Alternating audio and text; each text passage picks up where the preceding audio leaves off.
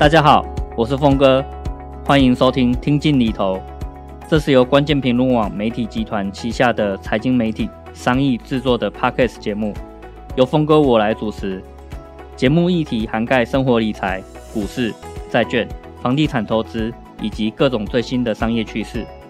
大家如果有任何理财与投资的问题，欢迎留言发问，我知无不言，言无不尽。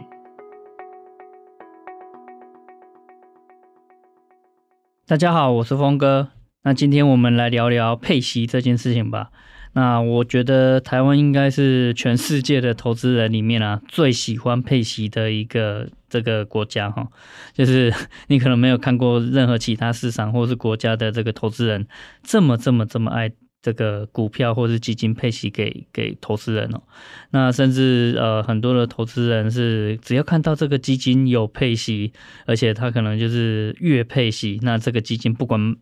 这个包装什么烂的东西啊，就都都会被这个追捧狂买。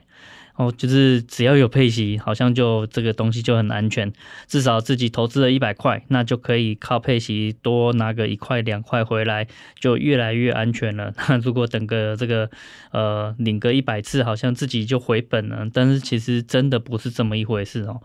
那当然就是这样的一个这么爱佩奇的一个这个环境啊，也会让台湾的基金公司，甚至是台湾的上市贵公司哦，也特别喜欢佩奇给投资人。因为如果你不配息的话，其实投资人根本不会想买你的股票啊，或者买你的基金啊。真就大家这样配来配去的话。真的对大家的这个投资报酬率来讲是好的吗？那这个其实是要画上一个很大的问号。那当然这个就是人性了。你觉得说你投资一个东西，那如果它可以配息给你，你觉得呃真的有回收的感觉哦？那我觉得这个是呃就是情有可原，就是你你会感觉比较安全。可是，如果我们仔细去想啊，就是你投资了一家公司，你真正喜欢的或者希望的，还是你能够赚到更多的钱嘛，而不只是诶，他配息给你了，然后就觉得很安全。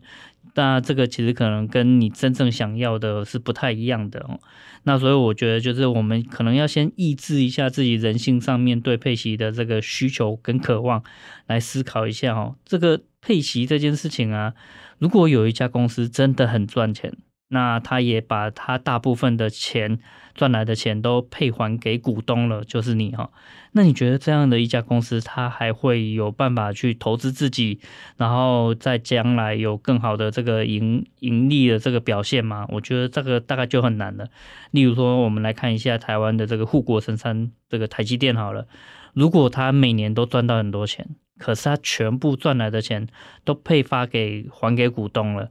你觉得他还有办法去盖更多的这个新的这个晶圆厂吗？那我们看哦，那个台积电每年的这个资本支出啊，那个规模是非常庞大的。所以如果你希望台积电配很多配息给你，那他基本上就没办法来投资自己啦。那没有办法投资自己这样的一家公司，在市场上面其实是不会有竞争力的。所以你要仔细想的是说，哎，你是甘愿领配息就好，然后这家公司不成长也没关系，还是你会希望说，哎，你既然是一家好公司的话，你会多留一点钱来投资自己，甚至让自己在市场上面可以占据一种垄断或是寡占的一个地位。当你寡占了或是垄断了，你就享有定价权嘛。好，人家要你帮他做这个晶片，那你。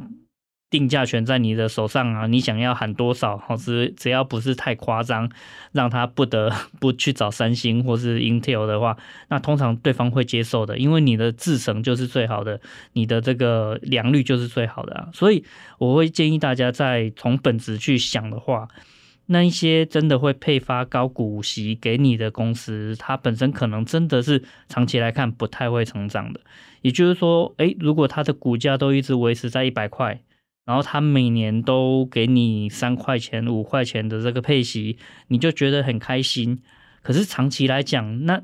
股价本身不太会动，你其实真正领到的这个配息，你又把它花掉了。你的资产从头到尾，也许投资个十年，就一直维持在固定的这个水准范围而已。那其实对你来讲，来讲其实就没有什么太大帮助啊。反观哦，就是你可能领到的配息并不是太多，也许一年就是一块钱两块钱，可是你持有的这家公司，他很愿意投资自己，而且在市场上面表现真的很不错。从现在的股价从一百块，然后一百二、一百五、两百块，这样很快速的，然后很稳定的成长上去。你的资产才会大幅的这个增加嘛，所以其实把鼓励这件事情、配息这件事情看得太重啊，长期来讲，其实对你来讲，可能就反而是说你想要累积资产，但是你又非常执着在那个蝇头小利，你能领到多少配息这件事情啊，那说实在的哈，就是对你有没有帮助？呃，我觉得你可能虽然觉得很很安全，但是在长期的角度来看，我还是会鼓励大家多看一下这个总体的这个报酬率到底是不是比较好。那接下来我还是会就是提醒一下，就是如果你现在是上班族啊，那你要知道的是说，你所领到的这些配息是要缴税的，而且它会加进你的综合所得税里面。但是如果这家公司它自己的股价一直不断的上涨啊，假设你是用一百块去买这家公司的股票，那它涨到了一千块好了哈，你这个获利这个真的是超过十倍啊！这些价差买卖中间的这个价差，我们叫做资本利得哈，你你所赚到的这个资本利得，在台湾是根本不用缴税的，可是你领到的这个配息反而是要缴税哦。而且配息如果超过你一次领超过两万块，哈，还会有健保补充保费，等于说你要双重被课税啊，就是所得税要缴一笔，那健保补充保费又要缴一笔，两万块以上，假设你这次领的配息领到十万块的配息好了，那它就会扣掉里面的二点一一 percent，然后直接健保局就扣走。哦，所以这个对你来讲都很伤啊，就是你在所得税的税率如果也很高，然后你每次领到的配息也很多哦，那你在呃鉴宝上面跟税上面就贡献国家贡献良多，所以这个你自己想清楚了哈。我会觉得，如果你真的是还在这个呃工作的一个状态下，那是不是要领配息，然后缴很多税给国家？这个真的是仔细考虑一下哈。然后再来就是说，很多人就会觉得啊，这个领配息啊，它真的是很安全又很稳定啊。但是这个其实是假象哦，它最稳定的可能反而是股价本身啊。例如说，我们来看一下最知名的这个零零五六台湾高股息的这一档 ETF 的话，它的股价就不像呃零零五零台湾五十这一这一档 ETF 一样哦，它。台湾五十是一直持续不断的上涨哈，从过去的什么三四十块啊、五十块啊，然后七十块啊，然后一百块啊，现在已经一百二了。它其实最高还曾经涨到一百五。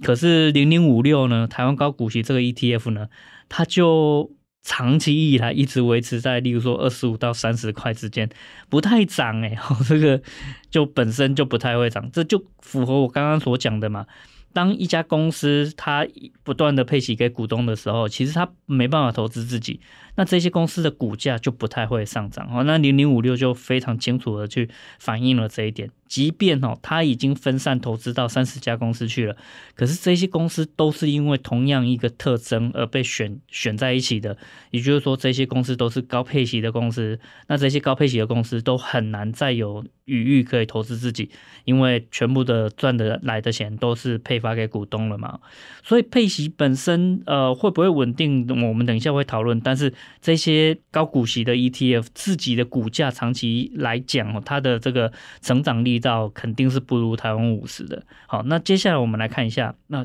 假设以零零五六这一档高股息的 ETF 好了，因为它的这个发行的历史比较悠久，所以有很多数据我们可以拿来去跟大家讲说它过去表现怎么样哈。它的配息其实不太稳定。好，我们如果看呃过去五年好了，好，这是这个。呃，二零一七年左右大概是一点四五块，每每年就是配一点四五块，然后接下来一点八块，哇，一点四五到一点八其实是还蛮爆发性的成长啊！你要想，如果有一个公司的股价哈，从一百四十五涨到一百八十块，那个成长幅度其实还蛮惊人的。可是接下来哈，就是往前推三年的话，那就掉下来，从一点八掉到一点六，哦，那再又回到一点八。那以去年来讲，就是跳到二点一哦，我看起来好像还不错。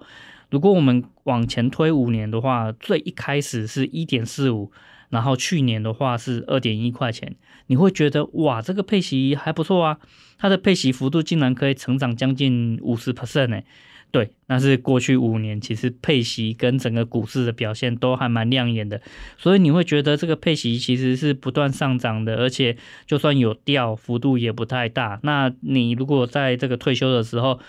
持续领这样的配息，那好像还蛮够过生活的。例如说，你退休之后，那你你这个刚好体验的这个市场的情况就跟过去五年一样，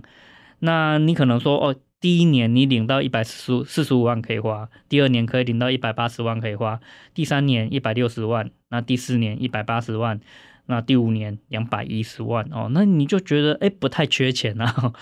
但是事情其实并没有这么完美啊。好，例如说我们去年这个零零五六领到的配息是每股可以领到二点一块钱的这个配息，这个其实不是历史最高哎。哦，我们要往前推非常非常久哦，一直推到二零一一年哦，那个距离现在已经是真的是超过十年以上的这个时间了。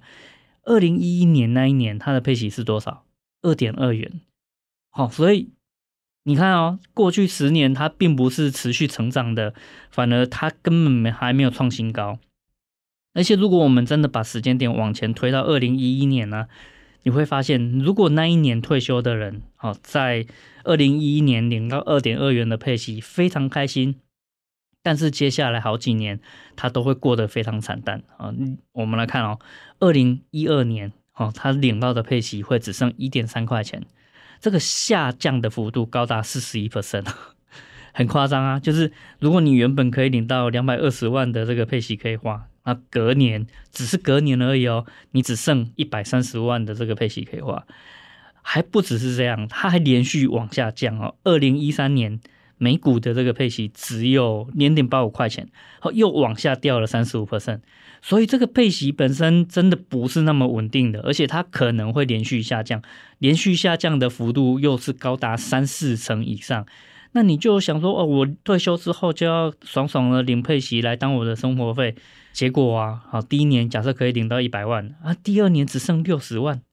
真的够你过生活吗？而且还不止这样，第三年又继续往下掉了三十几 percent，你真的会不够用，所以。不要去幻想说，哎，领配息这件事情会很稳定，而且可以成为你的生活费来源。这件事情，如果我们看历史数据，根本不是这么一回事哦。所以，呃，还是建议大家，就是不要把这个未经检验的说法，把它想得太完美。你只要稍微去拿过去的历史来检验一下，就知道说，哦，这种方说法根本一点都不可信。而且啊，就是如果你真的也很顺利拿到配息，那配息也很稳定好了。可是配息其实还是有缺点的，就是你如果现在才二三十岁啊，还在累积你资产的这个过程中啊，第一个，因为你你喜欢高股息的这个股票或 ETF，所以你的资产其实不太会成长，因为这些公司都把原本该投资自己的那些钱拿来配给股东了，所以你的资产的成长幅度会比别人慢很多。好，那这是第一个缺点。第二个缺点是你真的也领到很高的这个殖利率的配息，你领到钱就爽爽的把它花掉了，去吃大餐啊，甚至多一点的话，还可以去日本玩一趟好了。你领到钱就把它花掉，然后你持有的资产本身不太成长，你又没把它投资进去变成复利成长，你的资产不止不会成长，它还不会复利成长。哇，那这个问题就严重了。所以，你如果真的有意识，对投资够了解，你就会知道，拉长时间来看，就算你的这个呃报酬率并不是特别高，也许就只有七八趴八的这个年化的报酬率，可是你只要能够让它复利成长，那其实也蛮可观的。例如说，我们说七七趴的这个报酬率好了，十年你的资产就翻倍了，一百万就会变两百万，然后再隔七年，再再隔十年好了。你的资产又会从两百万变成四百万，哦，这个是七二法则的这个应用。所以你的资产真的要去让它变成一个复利成长，你是需要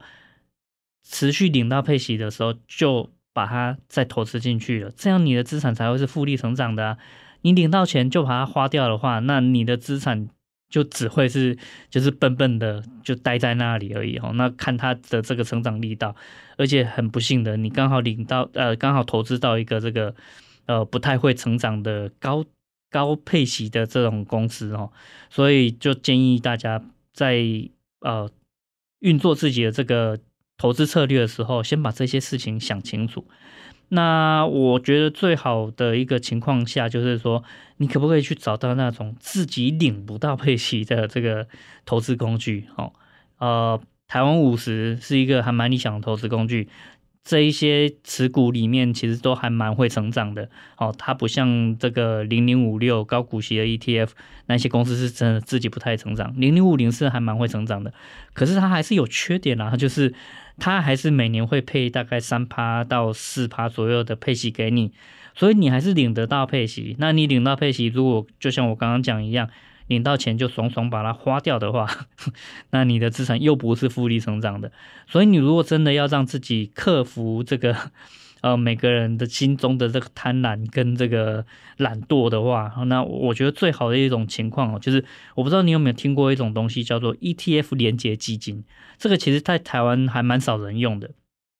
可是它有一个得天独厚的好处哦，就是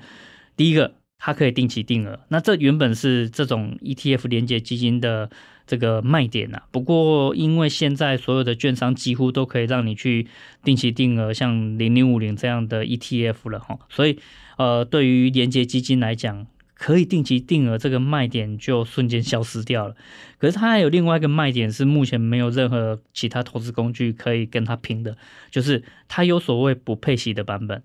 也就是说他每年真的不会把配息配给你。他会累积在自己的净值里面，而而且就是会复利成长的。好，那你这个就是可以用很多这个网站的工具自己去回测一下哈。那我有帮大家就是简单的回测一下，如果我们去看过去三年呢、这个零零五零台湾五十它也有这个 ETF 连接基金，而且它有两种 ETF 连接基金，一种是会配息的，一种是不会配息的。那我们单比连接基金不配息的版本跟 ETF 本身好了。过去三年，连接基金的这个累计报酬率大概是六点六十点七一 percent，那 ETF 是六十点九一 percent。好，所以 ETF 看起来的确比较好，好了大概零点二 percent 左右，没有错。那你就会觉得，哎，连结基金好像比较差，哎，差了零点二 percent。但是我必须要跟你讲哦，因为这个网站的这些工具啊，它算的都是理论上的值，也就是说，你去投资台湾五十。哦，你真的没办法拿到六十点九一 percent 这么高的这个这个累计报酬率？为什么？因为他没有帮你把成本算进去。例如说，台湾五十会配息啊，那假设你的股息领到之后要再投资进去，你在券商是要花手续费的，好吗？这个你必须要把它扣扣掉。再来，你领到的这一些配息，它要缴税。哦，所得税或是健保补充保费，那些是要交给国家的，又要扣掉了。所以真的，呃，理论上算起来，它的确比较高。但是实际上，你如果真的用 ETF 去投资的话，未必真的可以拿到。六十点九一 percent 这么高的这个报酬率，可是连结基金哈就没有这一不这一回事哦，它就没有配息给你嘛，所以你就不会有必须要再花手续费去再投资，以及要缴税啊、缴健保补充保费等等的这些问题，它完全就没有这一些问题了，而且它就开始好是长期的。这个复利成长哦，所以长期来讲，我觉得这个是一个很好的工具。只是目前台湾用的人真的不多，因为大部分的台湾人都还是非常喜欢领到配息那种爽快的感觉。我什么事都不用做，就可以有被动收入了，好开心哦！啊，那连结式基金呢，它虽然长期会帮你这个复利成长，累积你的这个资产。问题是你就没有感啊，因为他就是不配息给你，他累积在净值里面，那你就会觉得哦，投资好无聊哦。但是呃，如果真的长期对你好的话，那我还是建议让你的资产长期稳定的复利成长，对你还是比较好的一件事情哈。那我自己的这个投资理念，或是我自己在投资上面的这个教学啊，都会是希望大家长期累积资产为最主要的一个目标。所以我也真的是蛮鼓励大家尽量不要去领配息哦，因为哦，你就算领了，然后也也要尽可能的去把它再投资进去，这样你的资产才会是长期复利成长的。那呃，如果你是喜欢或是习惯在美国的这个券商开户的啊，那美国券商其实有一个很好的东西，台湾现在一直还没有学到，就是它有一个所谓叫 DRIP 的这个计划啊。如果直接把它翻译成中文叫做股息再投资啊，也就是说，当它配息给你的时候啊，你只要在券商那边有做设定，打个勾就可以了，它就会自动的去帮你把这些股息哦，用这个税股的方式，因为每每股一股可能就要一一两百美元嘛，所以它不会没办法一次买到，可能就是直接买一整股，可是它可以买那种零点零二股之类的，那个那个叫税股。那就可以去帮你买税股，然后股息再投资进去，而且美国券商提供的这个服务哦，它有很多好处。第一个，它不用手续费；第二个，它是很机械化的去自动执行，所以你不用在打算再投资的时候还在那里想说，哎，我要不要再等个一两天呢？也许股价会更便宜啊，我就可以买到更多一点的股份等等的。好，不要。当你有这些情绪干扰之后啊，你可能就会。错失真正的好机会，你就是不要管这些，直接让它纪律化的去自动执行，这反而是更好的。所以我蛮鼓励你啊，就是你如果是在美国券商开户的，你去设定这个 DRIP 计划，对你真的会是非常有好处。但问题是台湾没有啊，就是台湾目前所有的券商都没有这样的一个这个设定可以去选择，所以。就会变成说，你领到配息了，那这个配息这就直接汇进到你的这个银行户头里面了。那如果你这个银行户头又跟很多的钱混在一起，你就会莫名其妙把它花掉了。那你的资产就不是复利成长的。好，所以呃，如果你真的在台湾呃要去做到股息自动再投资，然后资产可以复利成长的话，就只有一招。我刚刚介绍的那个 ETF 的连结基金，哦，就是领到配息，它不会配给你，它会自动再投资进去，啊。那再来就是呃，领到钱呢，哦，就是其实真的不见得是要你的投资标的很自动的配息给你，哦。例如说，你现在已经累积到一百张的这个台湾五十好了，那你从里面一次卖个一百股。你可以领到一万二左右的这个钱嘛？就假设你这个月生活费需要个两万四好了，那你就卖个两百股，其实也很够用了哦。那没用到的时候呢，你的资产它就会自己自动成长，自动帮你赚钱。那需要用的时候呢，你就领一点点出来用，啊，用多少就卖多少就好了。所以你如果真的要从你的资产里面去提领出来用，真的不见得是要那么被动的，是等。对方配息给你，你其实也可以主动的去说啊，我需要多少钱，所以我就卖几股啊，这个其实反而对你来讲是更有这个呃自己控制的这个范围哈。那所以也是这边再提醒一下，很多人就会想说啊，我好希望，我好想要有这个配息哦，而且也很爽啊，就是有这个被动收入啊。可是你领到这个被被动收入，你可能会想说。哎，我要犒赏一下自己，然后原本没打算花的钱，就因为这个犒赏，或是因为这个很开心的这个过程，就把它花掉了。那这个其实是很可惜的，因为你的资产原本可以复利成长的。结果你让自己错失这这个机会哦，这个其实都是因为呃你领到配息，然后造成的一些后果了哈。所以我会建议啊，就是你如果真的比较没办法去控制自己的欲望，或是没办法去克服自己想要把配息花掉，想要领到很多配息的这个这个人性的弱点的话，今天提两个是给大家参考，就是你在海外券商的话，你就用 DRIP 的这种股息再投资的计划。那你如果是在台湾投资的话，那你可以去参考有这种所谓的 ETF 连结式基金哦。那